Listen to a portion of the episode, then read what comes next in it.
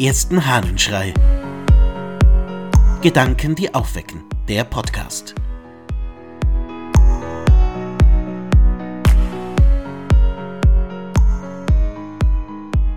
Denke weiter. Aus dem Exameron, dem Sechstagewerk des Ambrosius von Mailand. So viele Aussprüche also vernimmst du, worin Gott bezeugt, dass er die Welt geschaffen hat halte sie nicht für anfanglos, weil sie kugelförmig sein soll, so dass anscheinend jeder Anfang an ihr fehlt. Und weil alles, wenn sie erdröhnt, rings im Umkreis erbebt, so dass sich Anfang und Ende an ihr unmöglich wahrnehmen lässt. Den Anfang eines Kreises sinnenfällig zu bestimmen, gilt ja als ein Ding der Unmöglichkeit. Auch an einer Kugel lässt sich der Anfangspunkt nicht ausfindig machen, wo etwa die Mondscheibe anfängt, wo sie nach der monatlichen Abnahme des Mondes aufhört. Doch wenn du es auch selbst nicht merkst, folgt daraus nicht, dass sie überhaupt keinen Anfang und keinerlei Ende hat. Wenn du eigenhändig einen Kreis mit Tinte oder Stift ziehst oder mit dem Zirkel beschreibst, wirst du es nach einiger Zeit unmöglich mehr mit den Augen merken oder dich geistig erinnern, wo du angefangen und wo du aufgehört hast. Und trotzdem bist du dein eigener Zeuge, dass du angefangen und aufgehört hast. Denn wenn es auch dem Auge entgeht, die Wahrheit stößt's nicht um.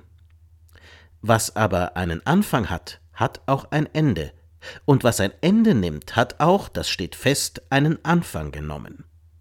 Dass aber die Welt ein Ende nehmen wird, lehrt der Heiland selbst in seinem Evangelium mit den Worten, denn die Gestalt dieser Welt vergeht. Ferner, Himmel und Erde werden vergehen, und im Folgenden, siehe, ich bin bei euch bis ans Ende der Welt. Ambrosius von Mailand beschreibt in seinem Hexameron, also im Sechstagewerk, die Schöpfung anhand der Geschichte aus dem Buch Genesis, aus dem ersten Buch der Bibel. Und hier am Anfang dieses Buches setzt er sich mit Lehren der Philosophen auseinander.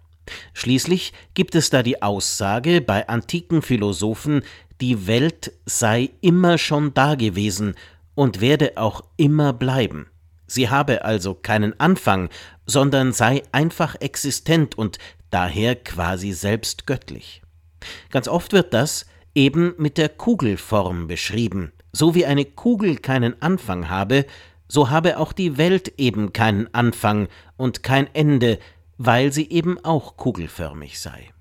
Das an sich ist eine mehr oder weniger nachvollziehbare Argumentation. Aber Ambrosius sagt nun Moment mal, Freunde. Ihr müsst weiterdenken. Bleibt nicht bei der geometrischen Figur stehen. Bleibt nicht bei dem stehen, was euch vor Augen liegt, also bei der Kugel, die ihr sehen könnt und bei der ihr keinen Anfang wahrnehmen könnt, sondern denkt nach. Das Ganze hat trotzdem einen Anfang, weil irgendjemand hat die Kugel ja hergestellt. Und so ist es auch beim Kreis.